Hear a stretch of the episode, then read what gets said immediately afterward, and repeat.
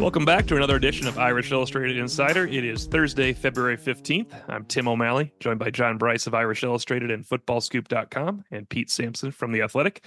Tim Prister will rejoin the show next week. And guys, for two months, probably the beginning of December, we have been hammering home the point that the Irish coaching staff could not be considered intact until Super Bowl week after the Super Bowl. Next December, I don't think we're going to need to hammer that home quite as much. People should be getting used to it now as uh, Chris O'Leary chooses the NFL path, joining Jim Harbaugh's Los Angeles Chargers.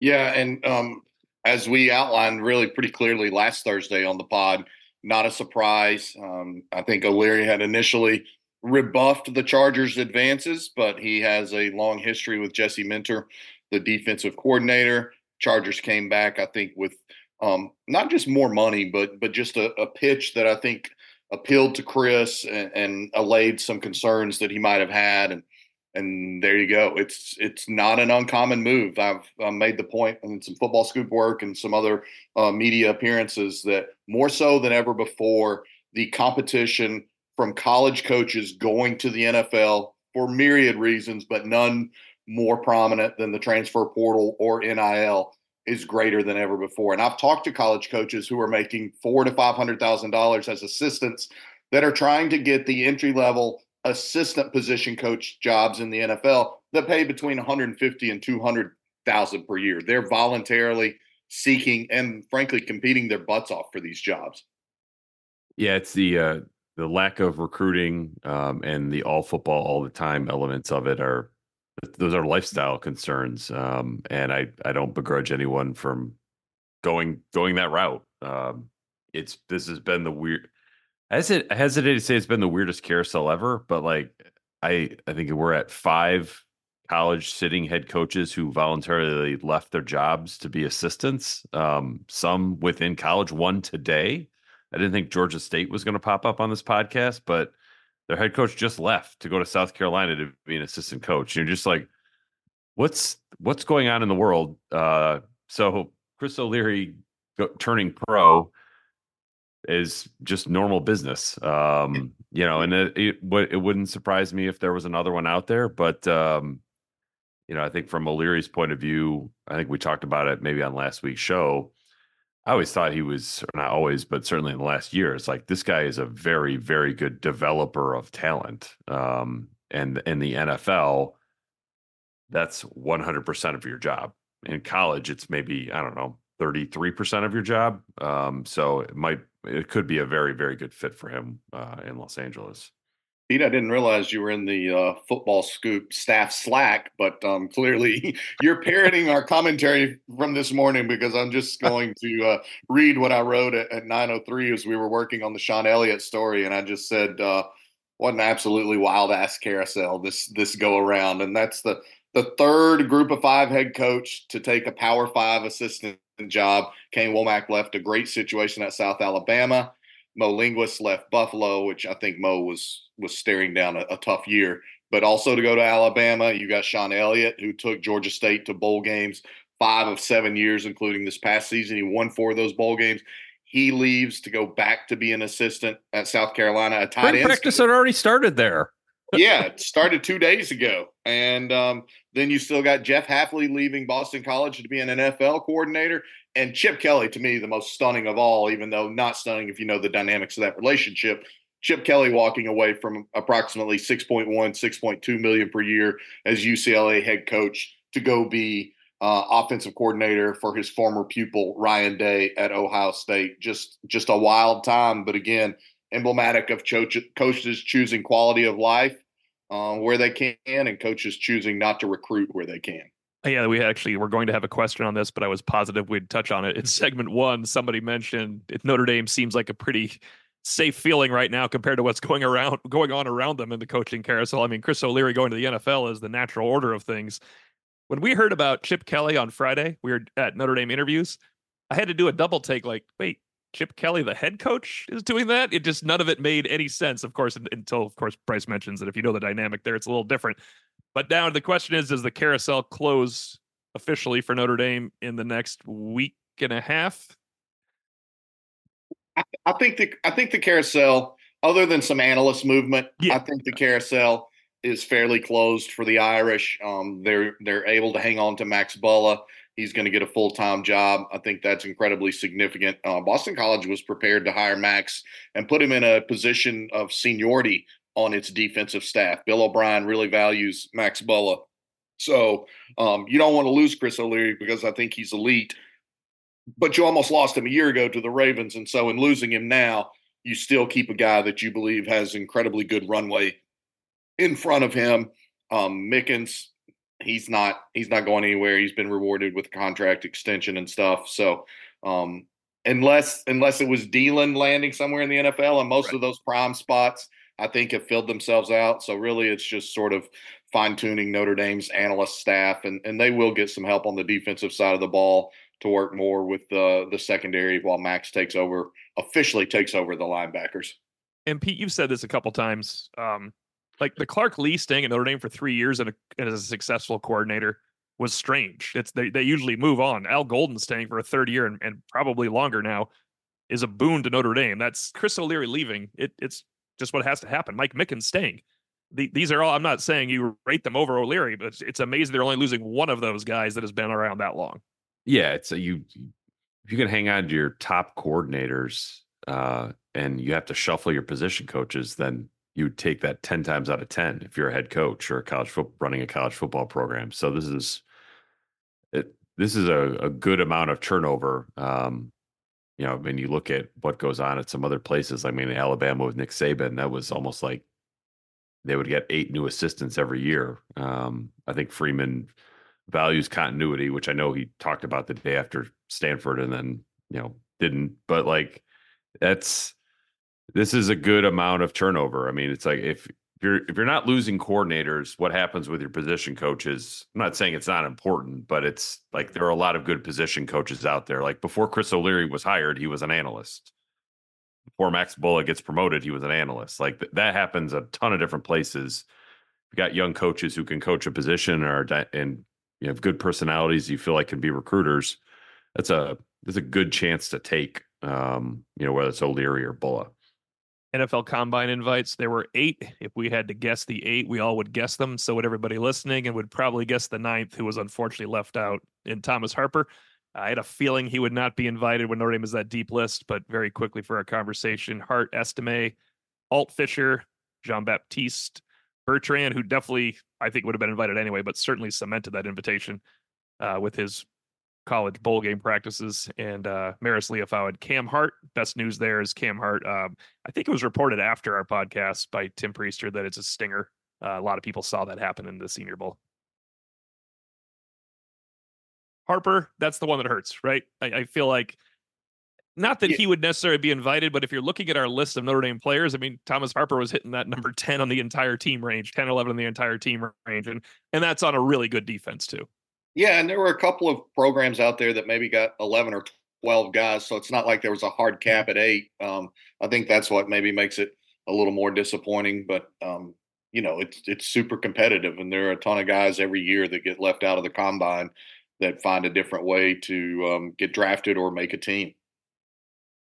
Yeah, it's. I mean, you do feel bad for Harper when you opt you out it. of your bowl game, and then you don't get a combine invite it's kind of like, well, what was the point of that? Um, I think Michigan had 18 guys go to the combine. So yeah, I mean, Notre Dame. Well, they're going to dwarf Notre Dame because of what just happened. yeah, course, but exactly. Yeah. But um, yeah, I, I, thought Harper seems like somebody. If I was a pro scout, I'd I'd like to see work out on the same field on the same track as as other pro scouts because yeah. he's a nickel who was productive and has pretty good length and was generally healthy. So um, he seems like somebody who's definitely going to be in a camp next year, whether he gets drafted or not.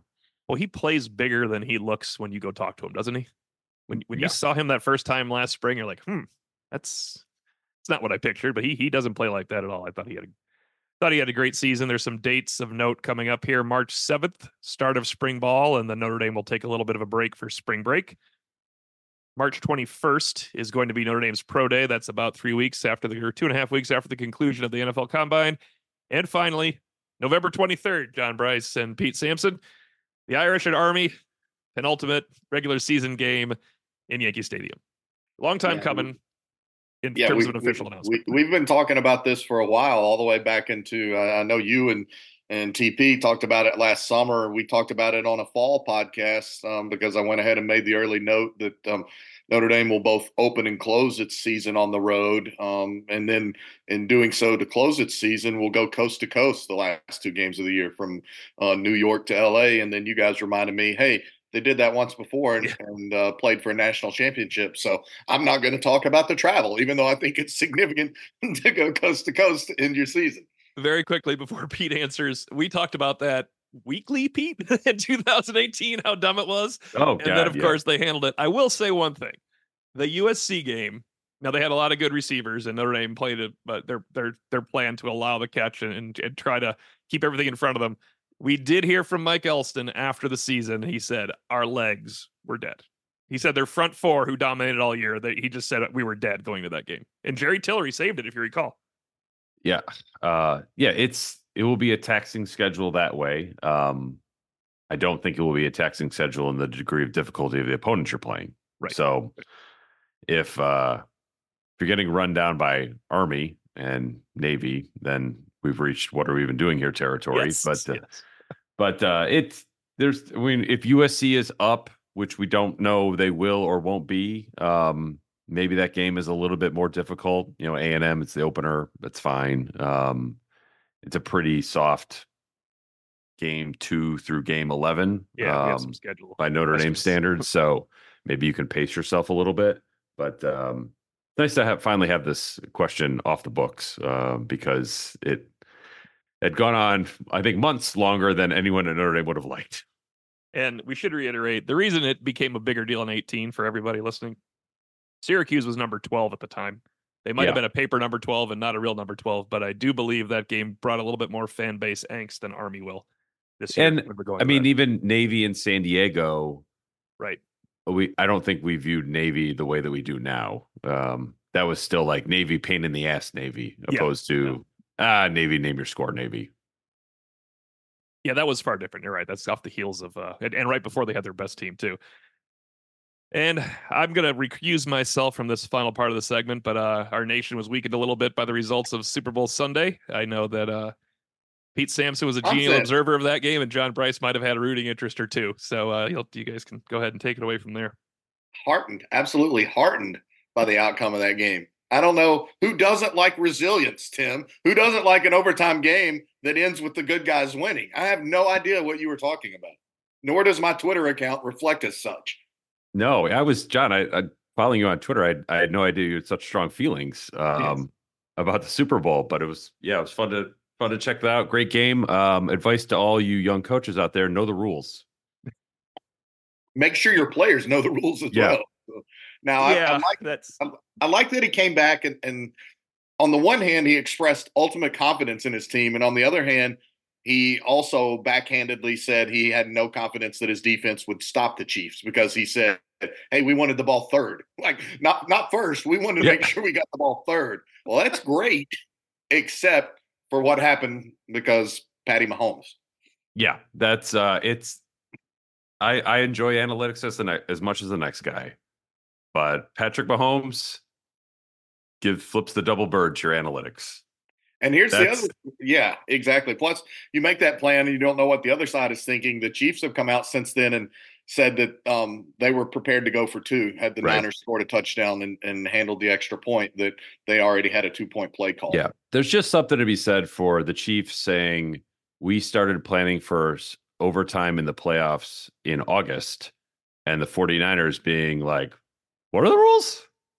I mean, that's that's hey, uh, that's Andy to go to overtime, Kyle man. Shanahan. No. I mean, that's the kind of thing that stays with you forever and ever and ever and ever if you're Shanahan. It does. They had enough players on the field at least, but I did not know that John Brice about the overtime. they would have gone for two, and I would have had a little bit of a mini uh, attack right there had that happened because that would have scared the living daylights out of me. I am going to only say one thing. I wrote about on Monday Musings, and this is not hindsight at all. Third and four. The clock is running down to two minutes. I announced to my daughter who was still awake. I had a sick son and my wife sitting there with me. It's like they cannot pass once and kick a field goal here because you're either getting tied by Mahomes or losing in regulation. The best case scenario is they tied. Third and four. two running plays or at least one, try to maintain possession of that football as long as you can. Unfortunately, that did not happen. And we'll be back with segment two, burning up the boards. Welcome back to segment two, burning up the boards. Our first question, we actually had about three or four on these Coach Aguilar and Tram NW28. This is for Pete Sampson first. With Chris O'Leary out, reports that Mickens will coach both the corners and safeties. Is there any worry that this is too many players to coach at once? And how difficult will it be for Coach Mickens to make sure both positions are getting the most out of him? And it's for Pete because Tram would like to say, Pete, a few of his buddies are DePauw grads, and he has had many great nights at Greencastle at the Dell House.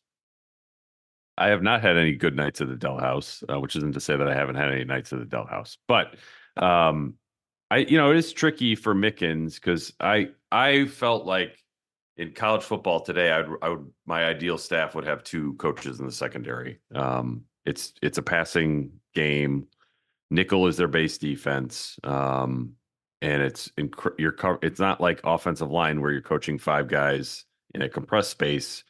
You're coaching five guys, sometimes six, on three quarters of the field. So I think yeah, Mickens, whether that is a experienced um, analyst or intern or GA, I'm not really sure that it matters, but um, you know, I I'm not advocating somebody like Kerry Cooks for the job, but like there are plenty of secondary coaches out there who have been around the block um, that can come in and just sort of help out if they if needed. And then I, you know, one of the things with the defense last year, um, I mean, Al Golden liked to float around as is. Um, yeah. I think Max Bullough was sort of like the linebackers coach already. Um, and so, I mean, Golden is there as a resource for Mickens as well. Um, but if if Golden had left, and then you're hiring a new coordinator, and then Mickens had to do the entire secondary. I, that might not be a great uh, great setup, but as it is, I think this could work. Yeah, I think when when you look around the sport, there are several notable programs that that don't divide it up, and especially when you have a, a CEO type such as Al Golden, who's go- going to be freed up to be more involved in, in all three levels because you have Max Bullough going to be your full time linebackers coach. I also think um, it's significant for the growth of Mike Mickens. This is a program, we've heard Marcus Freeman speak on it candidly in press conference settings, that believes Mike Mickens is going to be a defensive coordinator. This is another step in growing Mike Mickens' career, in addition to giving him a, a new contract and, and, a raise and keeping him around a little bit longer with those things. Um, and then I would say, much like they hired Trent Miles on the offensive side of the ball into a senior mm-hmm. analyst position, um, not that you necessarily need it the same with Denbrock over there, but it's smart to get an older veteran person in one of those spots. And I think you'll see Notre Dame try to get some older veteran people onto the defensive side of the ball in some of these analyst spots that are opening up. And then Notre Dame has had some solid retention in some of its analyst spots on the defensive side of the ball that's helped them. And then finally, um, you know, Marty Biagi um, has done some different things throughout his career. Um, so he's a guy that wants to be involved as much as he can. Be curious to see how his roles continue to grow within the Notre Dame football program. Um, and then your head coach is a defensive guy and um, who very obviously has trust in, in Mike Denbrock for the way he very aggressively went and hired Denbrock, and Notre Dame gave him a four year deal. So I think all those things um, combined allay any concerns for me overall about Mike Mickens running the entire secondary because he's viewed already as a, a, defensive coordinator, a matter of when, not if. This is growing his career and this is giving uh, him a new opportunity and giving Al Golden more freedom. We've edited Eisen Prince 19's question down for a quick hitter. Spring football is just weeks away. Each of you, what is an un- unlikely headline that would boost your optimism leaving spring ahead of the 2024 season? He also had likely headlines in there, but we're going to go unlikely only. Hmm. Um, if if we watch spring ball and I am like, holy crap, this offensive line is dominating every day, that would be that would be probably my most unlikely, unexpected at this point in time. I think there's a lot of potential there, yeah. but if we if we get through spring ball and especially a couple of those that we get to see the full sessions and we feel like the O line is dominating, I'd be pretty freaking surprised by that. Yeah, I would I, I would just spin off and say like if the passing game was clicking, I mean, if you're seeing receivers get separation, um, if you're seeing receivers run wide open, um, not I'm not encouraging coverage of busts by any means, but we just didn't really see that last year. Um, you know, and so I, I would say like the the tackles. I mean, the guards could be pretty good, but it is Cross and Mills, and again, it's it's tough to be like it's spring practice. Are Cross and Mills really going to take a lot of reps? Probably not. But um, you know, if, if you see these wide receivers make competitive catches, um, it doesn't matter if they're going against um, Ryan Clark or Kennedy Urlacher or anywhere in between the the young to the old part of the secondary. Just give me some competitive catches uh, from the wide receiver group. That would be that would be encouraging to me. I would uh, I agree with the wide receiver part because of uh, if something about Kris Mitchell being uncoverable, being better than they thought he was, that would be huge. But if we hear a coach say, not like a, a writer headline, if we hear one like Al Golden, Max Bullough say, I cannot believe the difference in Jaylen Sneed and he and Kaiser together are really going to be something, that would be that defense would go to another level for me. That would be shocking because I mean, you know, you can say that about every young player, Ausberry or Bowen, but Jaylen Sneed's in his third year. This is it's if Jaylen Sneed's going to have one of those situations where you say, I cannot believe how much better he is. His third spring, his third spring would be the time for it to happen.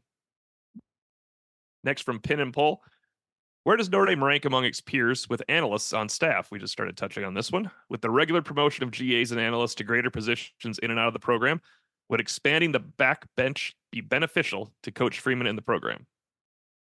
Yeah, um, it would. Notre Dame has improved, but you know, I think a year ago Notre Dame lost James Laurinaitis back to Ohio State because Ohio State was paying its analysts significantly more than Notre Dame. Now it worked out because Notre Dame very quickly snatched up Max Bullough. And um, as Prister alluded to last week on the pod, uh, again, we're beating a dead horse at this point or banging the drum too much. But people are really freaking excited about Max Bullough. So it's worked out well for Notre Dame. But yeah, Notre Dame lags behind. Notre Dame does not have the phalanx of analysts that Kirby Smart has at Georgia, or even that Billy Napier has at Florida, or that Nick Saban always had at Alabama, that Mike Elko is getting to have at Texas A&M, that Brian Kelly is having – at um, LSU. So Notre Dame definitely lags behind in that regard. They're getting better. I would also point to the fact, and, and I didn't realize this, I knew it was smaller than most, but I was on the phone with an SEC personnel person yesterday and um, talking about some movement there in the SEC because they're just rating one another's directors of personnel. And there were SEC teams interested in Chad Bowden this cycle. Um, and he said, Well, how big is Notre Dame anyway? And I said, I don't know, a handful of people. It's grown, but it's not very big. Well, he looked at the website while he's talking to me. He goes, Wow, they've only got seven people. And he was like, We have 13 full time, and I don't feel like we have enough. So when you talk about mm. Notre Dame recruiting and personnel, having seven people in their SEC programs with 13, 15, pushing 20 in their personnel departments, how much does that make a difference at the end? I'm not entirely sure because I think this staff headed by Marcus Freeman is really good in their evals, but I think it has to ha- has to play some role when you're relying on more and more students and less full-time professionals. It has to have an impact. I don't know if that impacts Notre Dame not getting some of those um, coveted defensive tackles that everybody's talking about, but I don't think more staff would hurt Notre Dame's pursuit in that regard. Yeah, it's this definitely feels like it's an around the margins uh, conversation about Notre Dame football and college football in general. Like I don't I don't think that analysts are winning you a national title or not, but it would I mean it could help. Um I remember talking to Harry Hiestand about this after I think Ed Orgeron came up and talked and I was he's I was just asked Hiestand like what did you want to know from Orgeron? He's like what the heck you do with all your analysts down there? Um cuz he he was a believer that I mean you can have all these extra people in your offices but if you don't know how to manage them efficiently, it's a just not only it can be a neutral thing, it can be a negative. Um, and so I don't know enough about like what all these guys' roles are um, to say whether it'd be a huge boost or not. But my sense is that um, of of the things you hear Notre Dame coaches push for, more analysts really isn't very high on the list. I would I, one thing I would return to really quickly here, and it may have been the the first of Georgia's back-to-back national titles, but there was a year there where Georgia, in its analyst positions, had Will Muschamp, um, Matt Luke, and Mike Bobo as senior analysts. And I would contend, especially as you're a team that's very clearly headed to the playoffs, having former head coaches in those senior analyst roles able to do as much advanced scouting on your potential playoff opponents as possible has to be a tremendous asset for your program. I believed that then.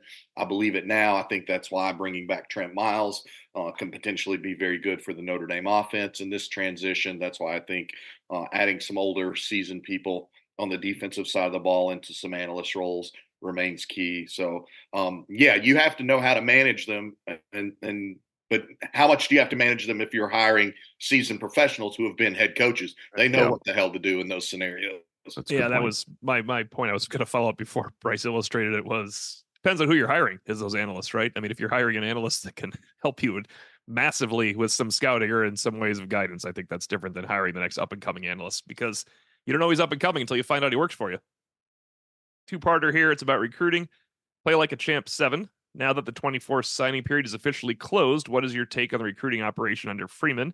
Has he met your expectations or exceeded them? And it's related. Spider Man 45 says Are there any specific areas where Freeman can drastically improve, or is incremental improvement more likely?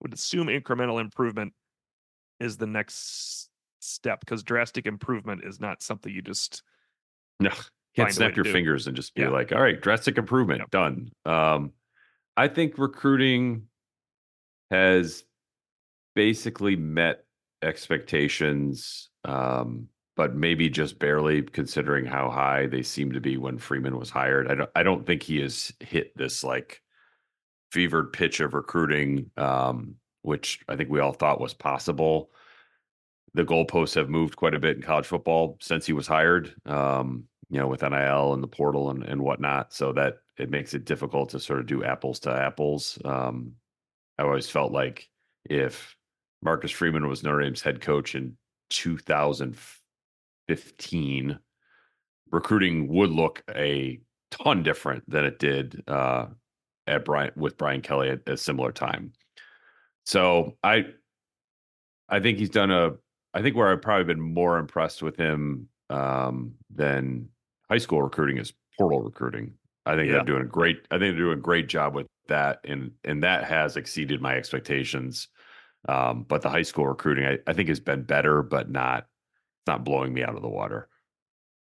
I don't I don't have the depth of knowledge pertaining specific to, to Notre Dame recruiting as as what you two guys have. So um, I feel like my comments are measured because of that. I wholly agree with you, Pete, that they've been, uh, especially considering some of the restraints they have in dipping into the transfer portal. I think they've been pretty elite with with the work that they've done in the transfer portal, um, getting arguably the two most high profile sought after quarterbacks each of the past two years. Also, consistently finding uh, really good place kickers out of the portal, which is an incredibly important aspect uh, for the job, especially uh, when you have a smaller margin for error in terms of winning and losing, and, Notre Dame's still kind of in that mix.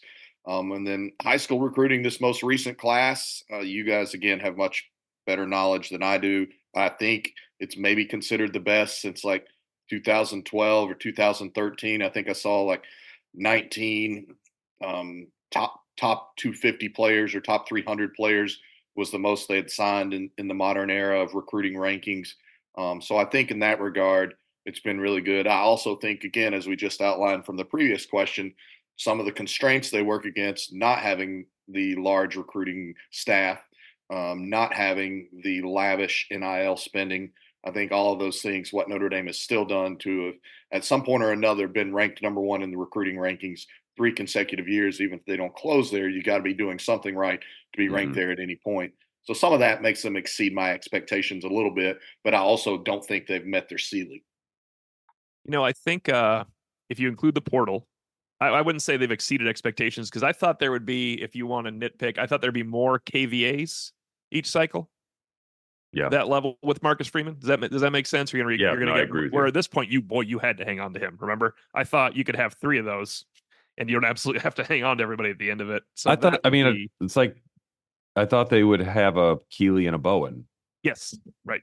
You know, that's that that I thought would be more the norm, where there would be you'd be averaging one and a half five star guys. And I'm not talking about like, hey, they're five star on one network, but not the other. Like, of the 25 dudes in the country, Notre Dame was going to be getting one of those every year, if not two. Um, and I don't, they're not quite at that frequency. But to piggyback the portal part, I mean, three of their 12 best players last year on the football team were from the portal.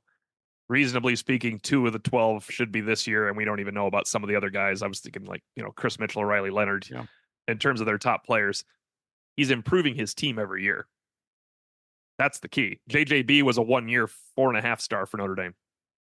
That's the most important thing you can get. I mean, that that that is really portal recruiting is a huge part of it because you're not you're keeping less than 50% of your class for sure. I did a study on this. It'll be coming out going forward, and it has been that way for the past five years. These two are related questions as well from ND15 Irish. At this point, looking very far ahead, is it reasonable to say ND needs to go 11 and 1 to feel confident for a playoff spot next year because of the schedule? I think he means. And Michael Kolitz adds, based on re- recent podcasts, you guys seem very optimistic about next season. Some may say too optimistic. What is your sober worst case assessment for wins and losses? I don't think 11 and 1 is requisite. I think 10 and 2 gets Notre Dame into the playoffs. 10 and 2, 11 and 1 Notre Dame hosts the playoff game. Right. 10 and 2 you wonder if Notre Dame has to travel for the playoffs, but I still think Notre Dame gets in at 10 and 2 um, again, especially when they're going to play a very high profile SEC team, now a, a very high profile Big Ten team in USC. Um, Florida State coming off of uh, its great season, Louisville being a surprise team last year. It's by no means uh, the gauntlet that Notre Dame has had the past couple of years, but it's still um, a respectable schedule with no FCS programs on there. And um, no, I don't think that I don't think that Notre Dame has to go 11 and 1. I think it does have to go at least 10 and 2. And I think that the season would be fairly characterized as a disappointment if Notre Dame uh, goes less than 10 and 2 in the regular yeah. season. Yeah, I 10 and 2 last year. I don't know if they would have made it. Um, last year was kind of a funky year where we had more undefeated teams at the end than we usually do. Um, so it's like I don't I don't think you would feel confident um, at 10 and 2 making it, but you probably would. Uh, I agree. You know, if they're 11 and 1, they're hosting. Like that's a lock. Um, 10 and 2, you're pro- you're on the I think you're certainly on the road at that I think point, you're on the road but, for sure as well. If they don't make the playoff next year, will be a failure of a season. Like I you just enter that into the mm. discourse now. I don't I don't think that like last year it's like you wanted to make the playoff and you didn't, and like you kind of felt like okay, the season was. It didn't feel like the season was a success, but it didn't feel like it was a failure either. It was kind of in this weird gray area because they won the bowl game. I don't think there's gonna be a gray area next year. The reason why I would think that Notre Dame potentially could host a playoff game as a 10 and 2 team uh, would be simply because with these conference expansions, I don't think there's going to be those undefeated or one loss mm-hmm. teams at the end. When you've mm-hmm. got the uh, Oklahomas and Texases now in the SEC, when you have the Big Ten changing its landscape so entirely, and Michigan losing, as you already noted, Pete, 18 guys to the uh, combine, not to mention the majority of their coaching staff and other players who aren't being invited to the combine. I just think there will be more upheaval in college football next year. I think there will be far more 10 and 2 teams than 12 and 0 or 13 and 0 or 14 and 0 teams. And that's why I think Notre Dame potentially could host. They, they wouldn't be in all likelihood above an eight seed and then would be going on the road again the, the very next week. But I do think at 10 and 2, Notre Dame would have a potential to host based on how the rest of the sport shakes out. Last year's 10 and 2s in order were Missouri, Penn State, Ole Miss, and Oklahoma. I mean, if Notre Dame was 10 and 2, I'd like to think they'd be ranked ahead of Penn State, but Penn State was ranked 10th there. Um, so interesting to look at this. Like the the four in front of those teams that went won 11 games and 12 games.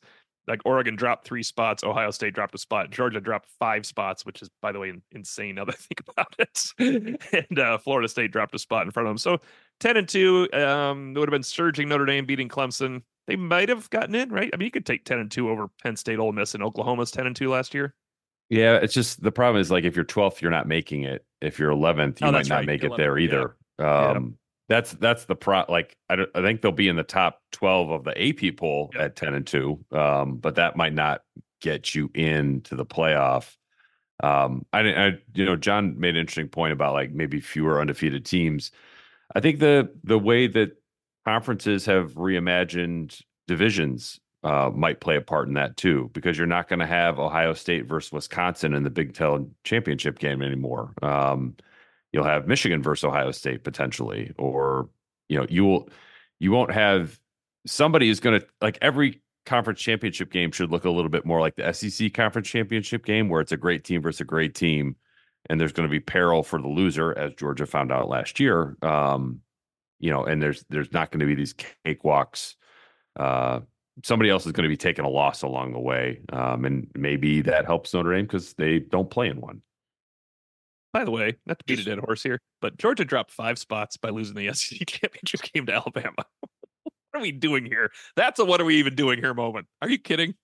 Yeah, and and, and again to reiterate, that's why Jack Swarbrick so quickly agreed to have Notre Dame never able to get a bye in its present iteration as one of the top four seeds because it doesn't have to play that championship game and it would get two weeks um, and they still could host somebody and, and the more you talk to notre dame people the more they really want to host somebody in south bend the second weekend of december um, and hope that the the weather is not like it's been most of this week which is sunny and up near 50 Plus, the UMass Notre Dame Independent National or uh, Conference Championship game would not be that fun to watch in Indianapolis, to be honest with you. So I think you got to avoid that as much as possible.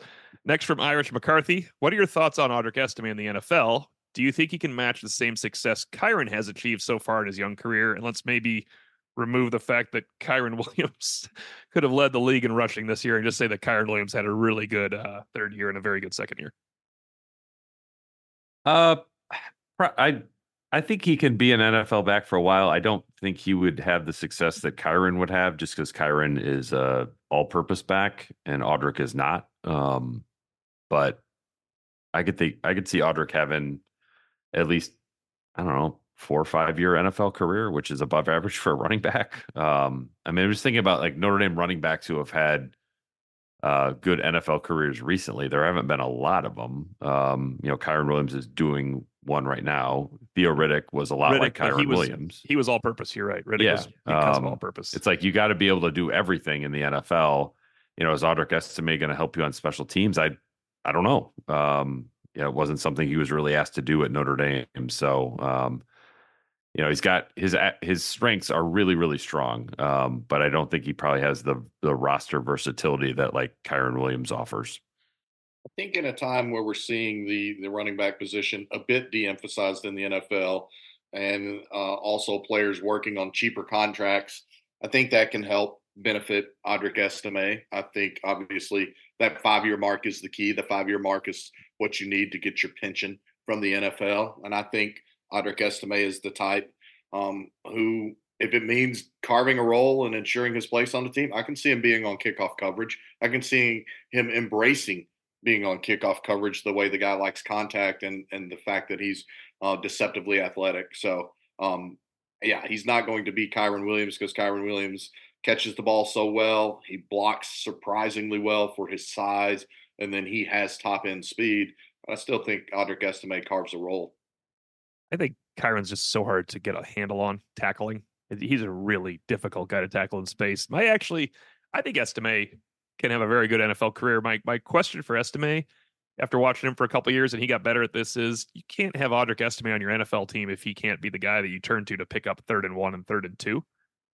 I mean, he got a lot better. He he actually struggled with that two years ago in his sophomore year. He and then they went to Gi'Bran Payne this year, and I know Deland McCullough likes having roles for people, but Estime started taking that role, and he has to be the guy that can pick that up. I mean, that's definitely something having to do with it's not contact balance. He has that. I guess it's just an innate ability to pick that up. But boy, if you're having that guy on your four person, four, five man running back crew, he has to be able to pick that up.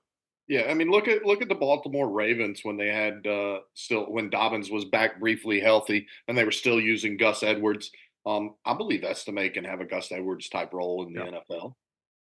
Next question from Hayden Adams Z. What's the appropriate celebration for back to back ACC men's basketball wins for the first time in two years? And what if they somehow stretch that streak to three? I'd like to point out they may be favored to stretch that streak to three, John Brice. Yeah, and they, they get a week off before having to go to Louisville, which um, Louisville doesn't have any reason for hope. With Notre Dame basketball, you can point to some foundational elements. You can point to so many first year players on this team making a mark that is going to help them in the future, then you can point to the development of a J.R. Konieczny um, as also encouraging. You don't have that at Louisville, so I do think they'll be favored. Um, or at worst, it'll be a push. I would expect Notre Dame to have a great chance to win that game. Notre Dame will be better coached in that game. Notre Dame will be yes, they will disciplined, more disciplined in that game, and Notre Dame will be more bought in in that game. What is the um, appropriate celebration? Um, I don't know. My I worked the game last night, and uh, my wife, who most folks know works for Notre Dame, she stayed up to watch the game, and she's like, "Yay, they won again!" That's the text message I got. was that the appropriate? Like it wasn't an audio text, so I don't really know how excited she was, but she did text me and say, "Yay, they won again." So that that's the celebration insight that you get.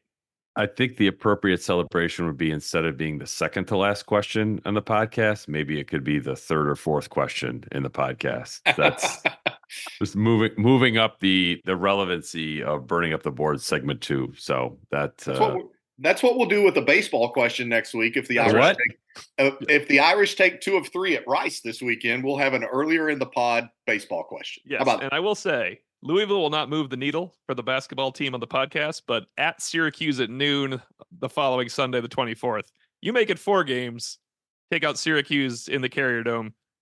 That moves up, Pete Sampson. And then people will not want me to go cover the Wake Segment Forest one. that's that's true. Our final question, it's a doozy from Terry Benedict. Do you still consider Notre Dame football players as student athletes? I mean, Why would you yeah, not? Yeah, I think Tim. Tim you, i I'm not gonna.